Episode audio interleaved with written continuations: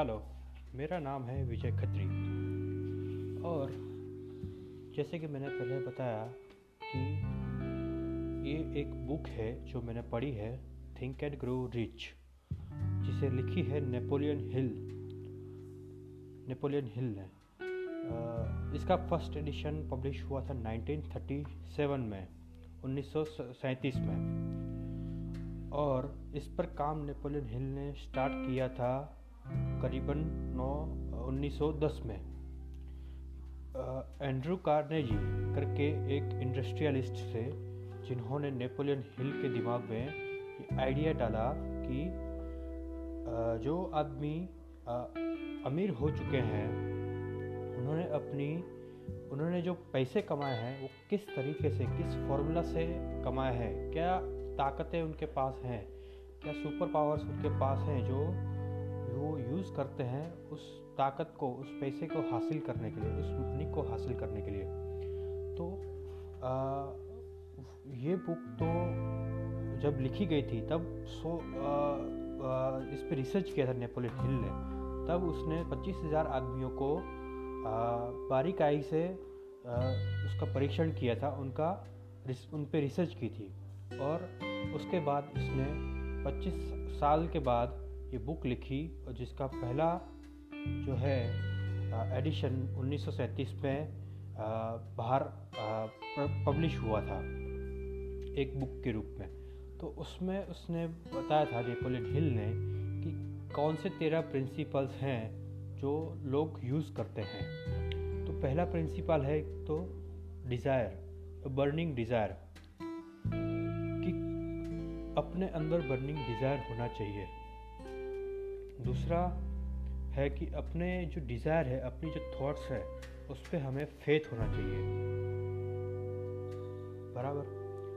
और तीसरा जो प्रिंसिपल उसने बताया था ऑटो सजेशन ऑटो सजेशन यानी कि अपने आप को सजेशन करना, अपने आप को एक इन्फ्लुएंस करना, अपने सबकॉन्शियस माइंड को इन्फ्लुएंस करना, जिससे कि हम ये माने कि हम सबसे ताकतवर इंसान हैं। चौथा जो स्टेप बताया है, वो है स्पेशलाइज्ड नॉलेज तो स्पेशलाइज्ड नॉलेज मतलब कि जैसे कि उसने बताया है कि कोई भी जैसे पढ़ाई करने जाते हैं हम कॉलेज में तो वहाँ पे जो टीचर्स होते हैं, वो हमें पढ़ाते हैं, उनके पास नॉलेज होती है। बराबर। और वो नॉलेज को लेकर वो उतना ही पैसा कमा सकते हैं जितना यूनिवर्सिटी उनको देती है। पर वो नॉलेज जो हम, हमको देते हैं वो नॉलेज पाकर हम उस नॉलेज का सही तरीके से इस्तेमाल करके उनसे कहीं ज़्यादा, उनसे कहीं बे कहीं ज़्यादा प्रमाण में पैसे कमा सकते हैं। तो स्पेशलाइज नॉलेज एक, वो चीज़ है जिससे जो हर एक के पास नहीं होती है, सिर्फ़ कुछ एक लोगों के पास होती है, जैसे डॉक्टर हो गए इंजीनियर्स हो गए तो उनके पास एक स्पेशलाइज्ड नॉलेज होगी। डॉक्टर्स में भी अगर आप कोई एक जगह पे जाते हैं, बराबर दिमाग का डॉक्टर या हार्ट का डॉक्टर बन जाते हैं तो आपका जो नॉलेज हो जाती है वो बहुत एकदम बढ़िया हो जाती है और जिससे कि आपको बहुत पैसे कमाने में आसानी रहती है। तीसरा अपना पांचवा प्रिंसिपल जो नेपोलियन हिल ने दिया है वो imagination the workshop of the mind अब ये वर्कशॉप ऑफ़ द माइंड मतलब कि इस पर हमको काम करना है। हमारा माइंड जो है वो एक वर्कशॉप है और हमको उसको उसको इमेजिनेशन के रूप में एक वर्कशॉप देना है, जिससे कि हमारा माइंड को हम एक सही तरीके से ढाल सकें, उसको एक अच्छा प्रमाण अच्छे से बना सकें कि वो फ्यूचर में जाके हमको जो हमें चाहिए, वो हमें दे सके।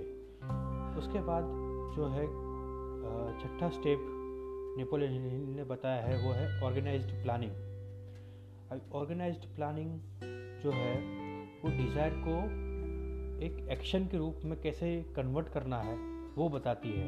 एक प्लानिंग कैसे करना है वो बताती है। हमारे पास डिज़ायर है पर डिज़ायर को बाद का स्टेप क्या? वो डिज़ायर सिर्फ़ हमारे अंदर ही रहेगी तो उसका कुछ मतलब नहीं रह जाता। उसका प्लानिंग करना पड़ेगा उसका उस पर एक्शन लेना पड़ेगा। तो वो बताया है ऑर्गेनाइज प्लानिंग में। फिर जो है आ, अपना सातवां स्टेप है mastery of procrastination decision decision लेना पड़ेगा हमें, बराबर? और वो डिसीज़न क्या होना चाहिए? वो डिसीज़न क्यों लेना चाहिए? तो हमारा जो प्लानिंग हमने कर लिया है, हमारे जो डिज़ायर का हमने प्लानिंग कर लिया है, हमारे जो डिज़ायर पैसा इकट्ठा करना है तो उसके लिए हमें जो एक्शन लेने हैं, उस पर डिसीज़न लेना पड़ेगा कि क्या डिसीज़न हम ले सकते हैं तो जाके हमको जो हमारी डिज़ायर है वो हमें मिल सकते हैं। हम लोग क्या करते हैं तो कि हमारा ये थॉट है कि हम डिले करते रहते हैं कि ये हमारे जैसे कि कुछ करना है, काम करना है तो हम डिले करते रहते हैं कि प्रोक्रास्टिनेशन करते रहते हैं, उसे प्रोक्रास्टिनेशन करते हैं। कुछ भी चीज़ों को बहुत डिले करना, जैसे आज करना है तो वो काम हम एक महीने बाद या दो महीने बाद धकेल देते हैं। वो प्रोक्रास्टिनेशन को हमको कंट्रोल करना है, उसके लिए हमें डिसीज़न लेना पड़ता है। तो वो बताया गया है सेवन्थ स्टेप में। आठवां स्टेप जो है हमारा, वो है परसिस्टेंस परसिस्टेंस यानी कि जो हमने गोल हमारा डिसाइड किया है, उसी गोल पे हमको लगे रहना है। ये नहीं करना है कि हम काम चालू किया और एक हफ़्ते बाद, दस दिन बाद, एक महीने बाद फेलियर आ गए तो हमने काम छोड़ दिया। फेलियर एक आता रहता है। फेलियर जो है हमारा सबसे कहे तो सबसे अच्छा दोस्त होता है एक तरीके से। वो हमें बताता है क्या स्टेप हमको लेने चाहिए जिससे कि हमारा जो रेट ऑफ़ सक्सेस है वो बढ़ सकता है? तो आ, हमें सस्टेंड एफर्ट रखना है जिससे कि हम अपने जो इन आ, जो गोल है उसके करीब पहुँच सकें।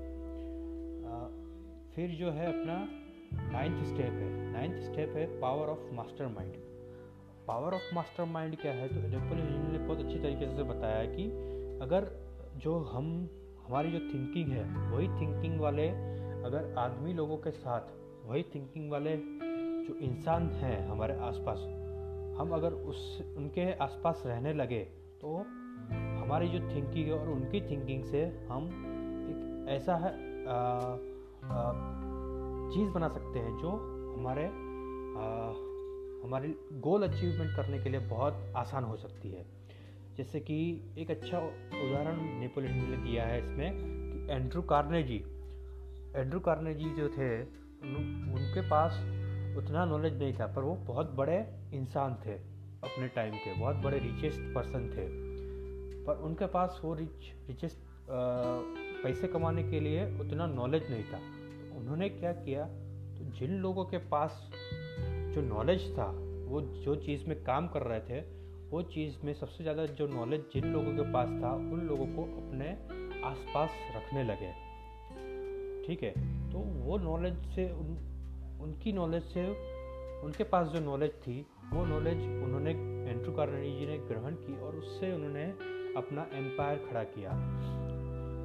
उसके बाद जो है the mystery of sex transmutation दसवा स्टेप अब मिस्ट्री ऑफ़ सेक्स ट्रांसम्यूटेशन क्या है? तो उसने बताया है, नेपोलियन हिल ने, कि हमारे अंदर जो है एक सेक्स एनर्जी होती है, जिससे हम बहुत ड्रिवन रहते हैं। अगर हमें वो एनर्जी को ट्रांसम्यूट करना सीख लिया तो हम ज़िंदगी में कुछ भी हासिल करने से नहीं हट सकते। हम कुछ भी हासिल कर सकते अगर हमने सिर्फ़ एक चीज़ पे काबू कर लिया हमारी सेक्स एनर्जी पे। उसके बाद जो है ग्यारहवा स्टेप बताया है द सब कॉन्शियस माइंड तो हमारे अंदर दो स्टेप दो तरह के दिमाग होते हैं। एक जो है कॉन्शियस माइंड और दूसरा जो है सब कॉन्शियस माइंड तो सब कॉन्शियस माइंड क्या होता है?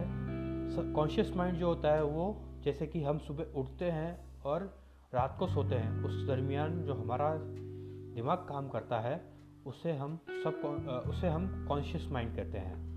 जो हमारे लिए मूवमेंट जैसे हम कोई भी सोच करते हैं कोई भी हाथ एक्शन लेते हैं कुछ भी करते हैं वो दिन के दरमियान तो वो कॉन्शियस माइंड करता है। जो भी हम आ, कुछ अच्छा या बुरा चीज़ में नाप तोल के करते हैं कोई चीज़ हमारे लिए अच्छी है या कोई चीज़ बुरी है तो वो काम जो है वो हमारा कॉन्शियस माइंड करता है। सब कॉन्शियस माइंड क्या होता है कि जो भी हमारे अंदर जो भी सिस्टम्स हैं जैसे इम्यूनिटी सिस्टम है ब्रीथिंग सिस्टम है हमारी हार्ट बीट की जो सिस्टम है वो सबको सबकॉन्शियस माइंड की कंट्रोल करता है। और दूसरा चीज़ क्या काम करता है कि जो भी कॉन्शियस माइंड जो भी सोचता है वो कॉन्शियस माइंड के जो सोचने का जो भी आ, वो होता है जो भी थिंकिंग होती है वो सीधा सबकॉन्शियस माइंड के अंदर चली जाती है। जैसे कि आप कुछ भी सोचते, आप जैसे सोचते कि मैं, मेरे को ये बीमारी है, मेरे को ये बीमारी है, भले ही आपको वो बीमारी नहीं होती है, फिर भी आप जो सोचते हैं कि मेरे को ये बीमारी है, मेरा ये बीमारी है तो वो आपके सबकॉन्शियस माइंड में चला जाएगा और फिर आपको कुछ समय के बाद वो बीमारी हो सकती है। अगर आप ये सोचते हैं कि मेरा स्वास्थ्य एकदम बिल्कुल सही है, मैं दुनिया का सबसे फिट इंसान हूँ तो आपका सबकॉन्शियस माइंड उसको अडोप्ट कर लेगा और आप हमेशा एकदम फिट इंसान बने रहोगे। तो ये होता है सबकॉन्शियस माइंड बराबर। और नेपोलियन हिल ने यह बताया है कि सबकॉन्शियस माइंड जो है, वो हमारा जो इंटेलिज इन्फाइनेट इंटेलिजेंस जिसे हम गॉड कहते हैं इन्फाइनेट इंटेलिजेंस तो divine soul of the universe उससे कनेक्टिंग लिंक है। सबकॉन्शियस माइंड जो है हमारा वो इन्फाइनाइट विजडम जो है, उसके साथ एकदम कनेक्टेड है। तो उसको हमें टैप करना है, कैसे टैप करना है, वो बताया गया है।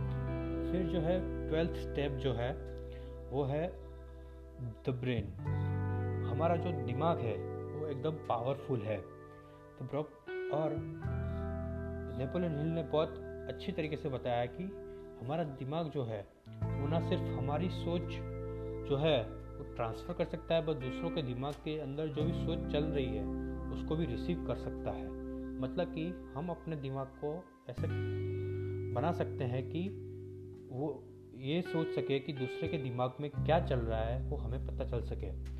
पर ये जो एक आ, हमारे अंदर होती है ये हमारे अंदर जो एक टेक्निक है वो डेवलप मोस्ट ऑफ़ लोग मोस्ट ऑफ़ जो लोग होते हैं उनके अंदर नहीं होती है।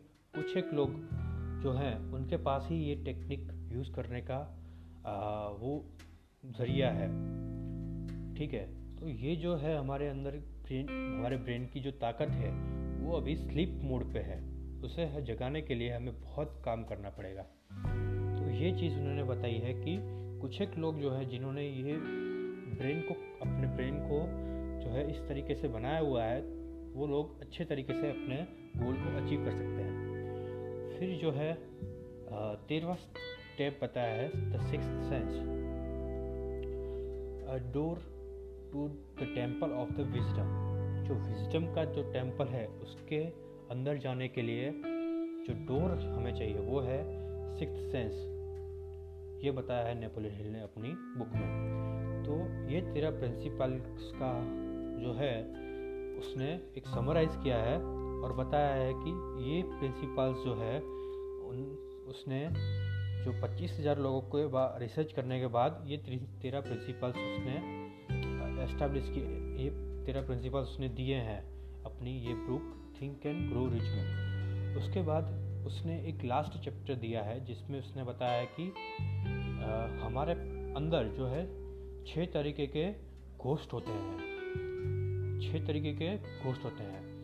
तो पहला गोश्त जो होता है हमारा, वो क्या होता है? तो पहला गोश्त जो हमारे अंदर होता है, वो है fear of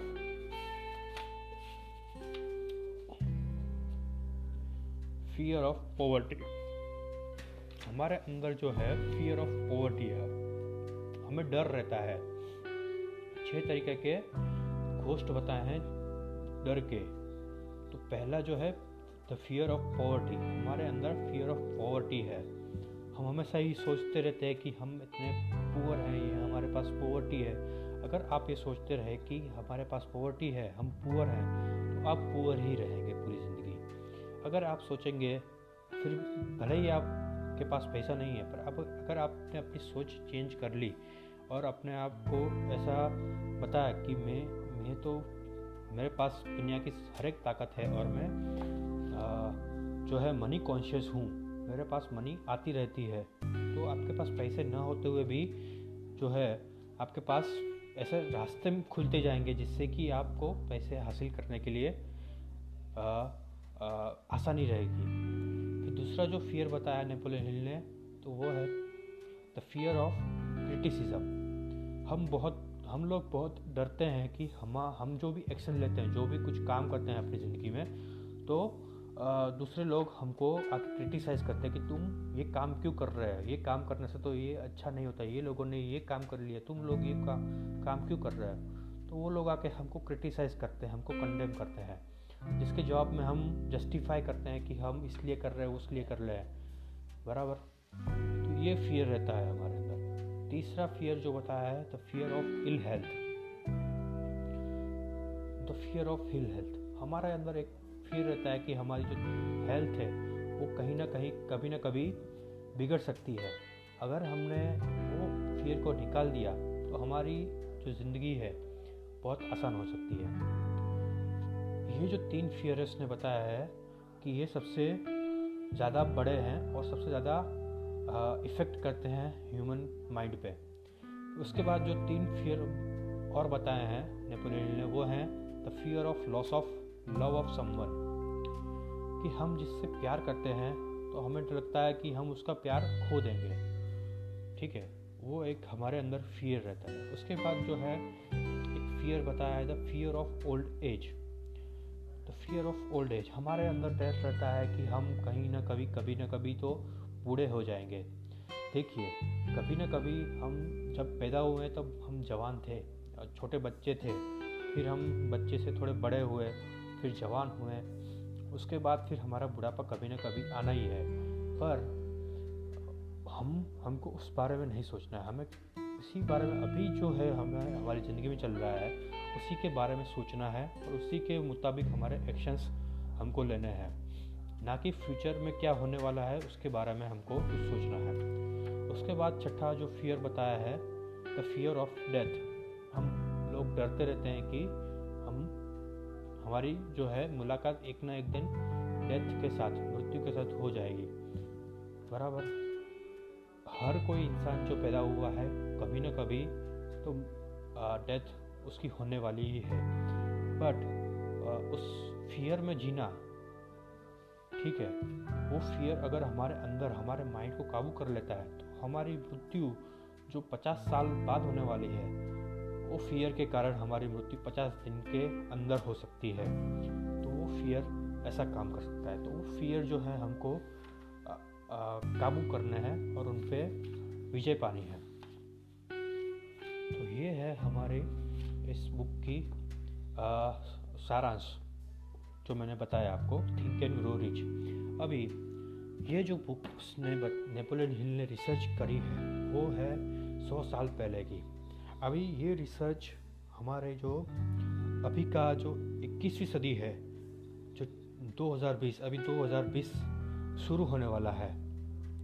तो इस सदी के अंदर, ये तेरह प्रिंसिपल में से कौन से प्रिंसिपल जो हैं, वो लोग यूज़ कर रहे हैं और पैसे कमा रहे हैं। तो मैं उनके माइंड सेट को रिसर्च करना चाहता हूँ और वो सब जो है आपके सामने लाना चाहता हूँ। तो दिखाना चाहता हूँ कि वो लोग जो अपना रिसर्च अपने मनी इकट्ठा किया है वो कैसे किया है क्या प्रिंसिपल्स हैं? या ये तेरह प्रिंसिपल आज भी काम करते हैं कि नहीं करते हैं? तो वो आ, इस पॉडकास्ट में मैं आपको बताता रहूँगा। इसका पहला जो एपिसोड है वो मैं रिकॉर्ड करने जा रहा हूँ। हमारे पहले जो गेस्ट हैं बहुत ही ख़ास हैं। मैं उनको थोड़े अच्छे मेरे एक अच्छा फ्रेंड है मेरा भाई जैसा फ्रेंड है। उनके पिताजी हैं जिन्होंने ज़ीरो से स्टार्ट करके आज एक अच्छे मुकाम तक पहुँच चुके हैं। तो उनकी कहानी में आपके सामने लाने जा, लाने वाला हूँ। कैसे उन्होंने उन, इन प्रिंसिपल्स का यूज़ किया है या फिर अपने खुद के ही प्रिंसिपल्स जो हैं उन्होंने बनाया है और ये एक स्टेटस अपना हासिल किया है। ये हम जानेंगे अपने पहले एपिसोड में। तो सुनते रहिए मेरे इस पहले एपिसोड आ, मेरे पॉडकास्ट को। ठीक है?